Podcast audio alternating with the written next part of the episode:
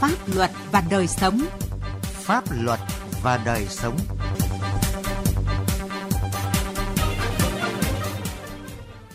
Kính chào quý vị và các bạn. Chương trình Pháp luật và đời sống hôm nay có những nội dung sau. Công an thành phố Vĩnh Yên tăng cường đấu tranh với tội phạm tín dụng đen. Giải pháp nào để không xa vào bẫy tín dụng đen? Nghệ An gia tăng tình trạng học sinh bỏ học để kết hôn, vi phạm luật hôn nhân và gia đình. Pháp luật đồng hành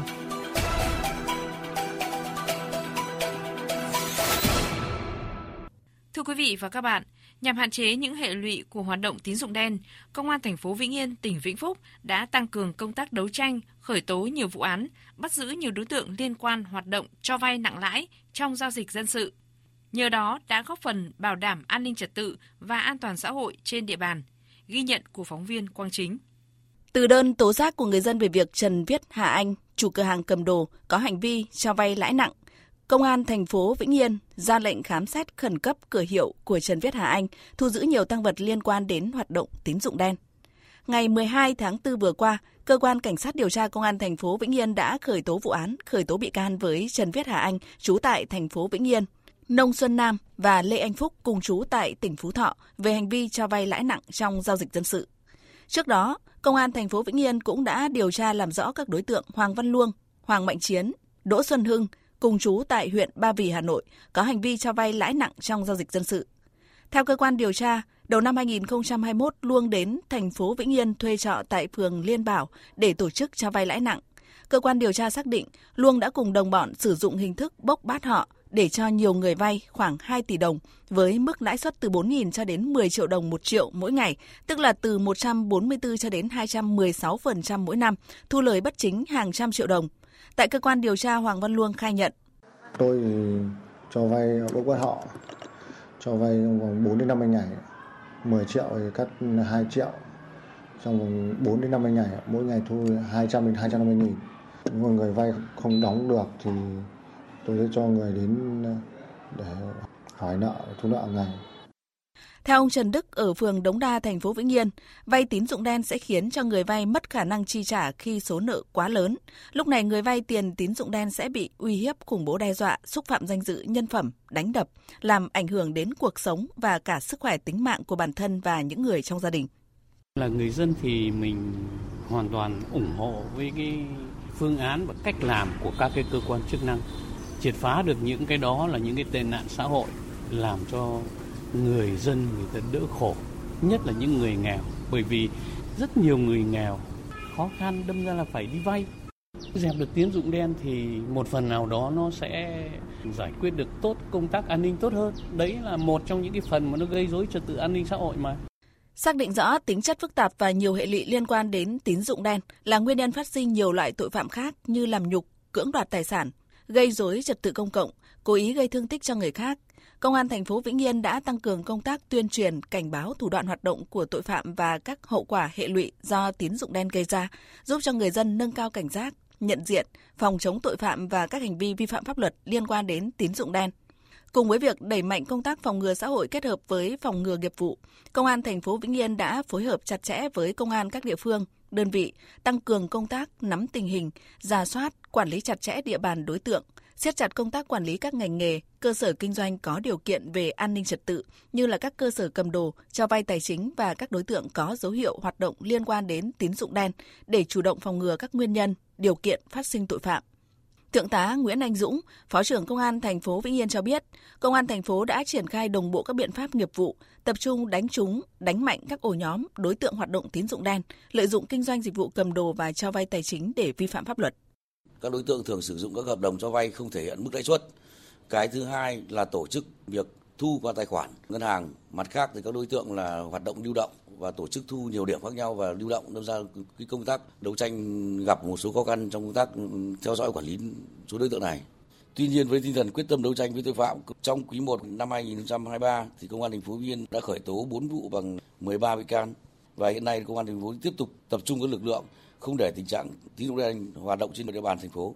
Để tránh những hậu quả hệ lụy từ tín dụng đen, người dân khi thực sự có nhu cầu vay tiền làm ăn, kinh doanh nên tìm đến những kênh cho vay chính thống như là ngân hàng hoặc các quỹ tín dụng hợp pháp. Trong trường hợp trở thành nạn nhân của tín dụng đen, người dân cần báo ngay cho lực lượng công an hoặc là các cơ quan chức năng để kịp thời giải quyết, tránh những hệ lụy khôn lường do tín dụng đen gây ra.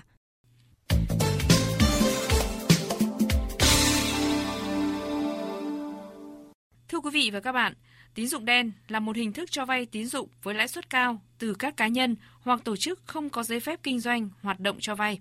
Khi tham gia vay tín dụng đen với lãi suất cao, người vay không có khả năng để chi trả, bị đối tượng cho vay uy hiếp, xiết nhà cửa, tài sản.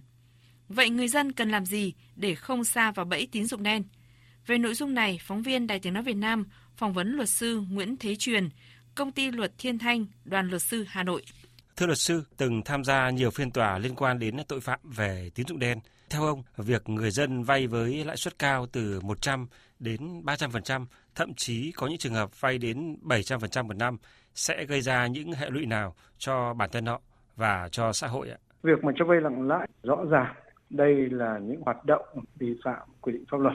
Trên thực tế thì để xử lý việc cho vay nặng lãi hầu như không hề đơn giản. Thứ nhất, hoạt động cho vay nặng lãi thường rất tinh vi dưới các thỏa thuận dân sự khác nhau.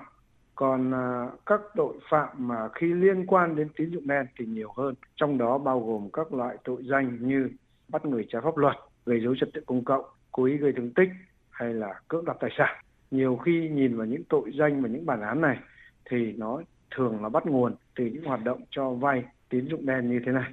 Nó để lại hệ lụy thì rất lớn cho xã hội việc đầu tiên đó là gì là mất trật tự an ninh xã hội đe dọa tính mạng sức khỏe của người khác và nó xâm phạm vào các quan hệ mà được pháp luật bảo vệ tín dụng đen ờ, cho vay với lãi suất cao gây ra hiện tượng lãi mẹ đẻ lãi con và hầu như không ai có thể thanh toán được những cái khoản vay nợ này.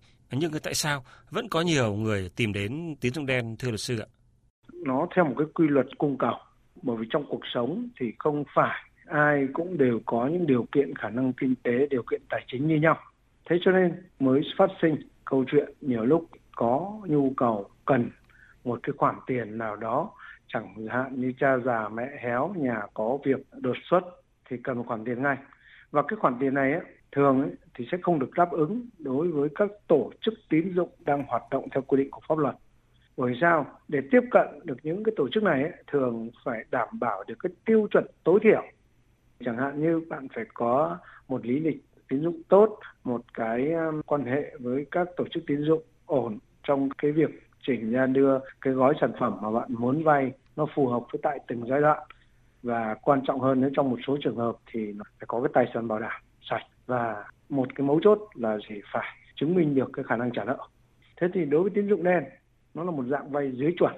Họ có thể bỏ qua các tiêu chuẩn này. Thậm chí bạn có thấy nhăn nhản ở trên đường đang có cái quảng cáo là vay mà không cần phải thế chấp và những người có nhu cầu như vậy thì người ta sẽ tiếp cận những cái tín dụng đen này. Việc thứ hai là có một số người quản trị tài chính cá nhân ở Việt Nam mình, nếu không nói là không được dạy và không được chỉ ngay từ lúc phổ phổ thông, dẫn đến việc quản trị tài chính cá nhân yếu, làm ra một nhưng lại muốn chi tiêu lên tới 10 nó bị thâm hụt vào, dẫn đến câu chuyện là cứ vay cứ tiêu từ những cái khoản lãi suất lớn nhưng lại cho những khoản tiêu dùng mà không vào một bất kỳ kinh doanh nào chưa kể lãi mẹ để lãi con nó lại là một cái câu chuyện mà sẽ dìm đắm họ trong vòng xoáy của nợ lần Vậy thì à, theo luật sư à, cần có những cái giải pháp nào để người dân à, không xa vào bẫy tín dụng đen ạ? Giải pháp nó phải từ rất nhiều phía, từ cơ quan quản lý, từ người dân và cũng chính ngay từ các tổ chức tín dụng. Cơ quan quản lý phải đặt ra được một cái nền tảng về mặt pháp lý nó đúng, nó đầy đủ và kịp thời. Chẳng hạn như lúc nãy tôi có chia sẻ, rất nhiều vụ việc cố ý gây thương tích, bắt giữ người trái pháp luật, cưỡng đoạt tài sản. Nhưng xuất phát từ những cái hoạt động tín dụng đen, và trước đó thì nó lại không được chỉ đúng tội danh của nó, cũng là một cái điều mà thiếu sót. Việc thứ hai, việc thông tin minh bạch của các tổ chức tín dụng đối với các điều kiện và các khả năng, và thậm chí là cái việc linh hoạt cho ra gói sản phẩm mang tính linh hoạt cao của các tổ chức thì cũng chưa được đầy đủ cho lắm và cái cuối cùng đó chính là cái cách quản trị tài chính cá nhân của mỗi người dân cần phải được đào tạo ngay từ trong cấp 2, cấp 3 chứ không phải để đến lúc ra trường rồi cầm một đồng tiền vẫn chưa biết phải biết sử dụng nó như thế nào. Xin cảm ơn luật sư ạ.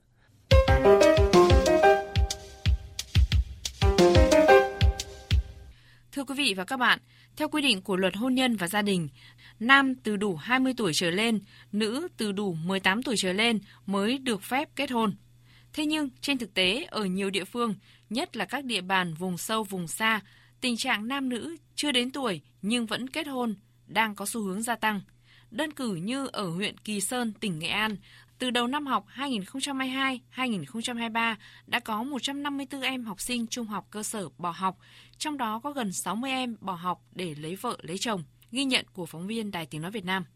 Chỉ tình cờ quen nhau qua điện thoại sau vài lần gặp gỡ, em Lầu Linh sinh năm 2008, học sinh lớp 9, và em Lầu Thao sinh năm 2009, học sinh lớp 8, ở một xã biên giới huyện Kỳ Sơn đã nên duyên vợ chồng.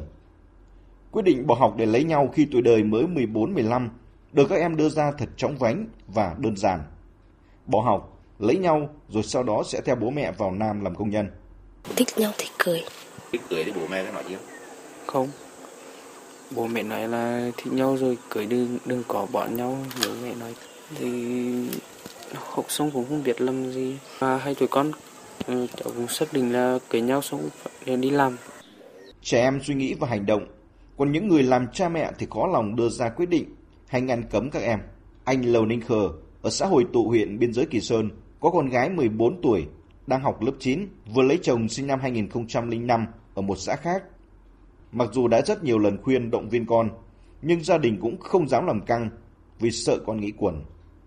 Ý của bố mẹ là để cho anh học hết đến mà hay là đi học mà trường ý là cũng nhất trí nhưng mà sau đó là thì có nghe hắn là hắn đi lấy chồng rồi không cho hắn lấy dù là mình đi rút lại hắn về là hắn từ từ đi ăn hắn ngọt chết bố mẹ sợ Tình trạng học sinh nghỉ học để lấy chồng lấy vợ đã diễn ra từ lâu ở các bản làng vùng cao của huyện Kỳ Sơn. Theo thống kê của Phòng Giáo dục và Đào tạo huyện, từ đầu năm học 2022-2023 đã có 154 em học sinh trung học cơ sở bỏ học. Trong đó có gần 60 em bỏ học để lấy vợ lấy chồng.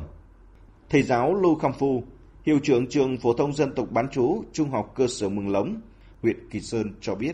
Trong các ban ngành cũng đã vận động đã vào cuộc rất nhiều, ví dụ như là ban dân tộc miền núi tỉnh cũng như là miền núi huyện cũng như tư pháp huyện rồi là tư pháp xã rồi già làng trưởng bản đã vào cuộc tất cả cùng với nhà trường rồi nhưng mà vẫn có hiện tượng học sinh bỏ học nhiều thậm chí năm nay là có nhiều hơn các năm khác tệ nạn tảo hôn bắt đầu từ yếu tố tập tục tập quán lạc hậu và quan niệm về tình yêu hôn nhân gia đình của học sinh dân tộc thiểu số nơi đây. Ngoài dư âm của tập tục cướp vợ đang dần được xóa bỏ, thì các em lại tiếp nhận thông tin xấu độc từ mạng xã hội quá sớm mà không có sự kiểm soát. Chỉ tính riêng 2 tháng đầu năm 2023, tại xã Nậm Cắn huyện biên giới Kỳ Sơn đã có tới 18 trường hợp tảo hôn. Các xã khác như Hồi Tụ, Nậm Cắn cũng trong tình trạng tương tự. Ông Mùa Bá Giờ, Chủ tịch Ủy ban nhân dân xã Hồi Tụ cho biết rất khó để ngăn chặn tình trạng này. Đối với các cái cặp vợ chồng mà mà chưa đảm bảo tuổi kết hôn thì chéo theo quy định của luật thì chúng tôi không đăng ký được kết hôn. Hệ lụy đầu tiên là, là ảnh hưởng đến cái, cái quyền lợi của hai cặp vợ chồng đó. Cái thứ hai nữa là cái hệ lụy nữa là, là khi sinh con thì lại ảnh hưởng đến là quyền lợi của một đứa trẻ vừa mới sinh ra. À, thì đó là cái thực trạng khó khăn nhất cho các vị chính quyền địa phương mà hiện nay giải pháp tháo gỡ rất khó khăn. Kỳ Sơn là huyện có tỷ lệ tảo hôn trong đồng bào dân tộc nhiều. Chính quyền các cấp và ngành chức năng địa phương cũng đã có nhiều giải pháp quyết liệt đẩy lùi tình trạng tảo hôn. Gần đây nhất là việc tăng cường giả soát đến từng xã, bản, kịp thời có biện pháp ngăn chặn, xử lý vi phạm theo quy định của pháp luật. Thế nhưng xử phạt rồi thì liệu có ngăn chặn được tảo hôn hay vẫn để tồn tại? Đó là vấn đề nan giải, chưa bao giờ là dễ. Chương trình Pháp luật và đời sống hôm nay xin dừng tại đây. Chương trình do biên tập viên Quang Chính biên soạn. Xin chào và hẹn gặp lại quý vị và các bạn trong các chương trình sau.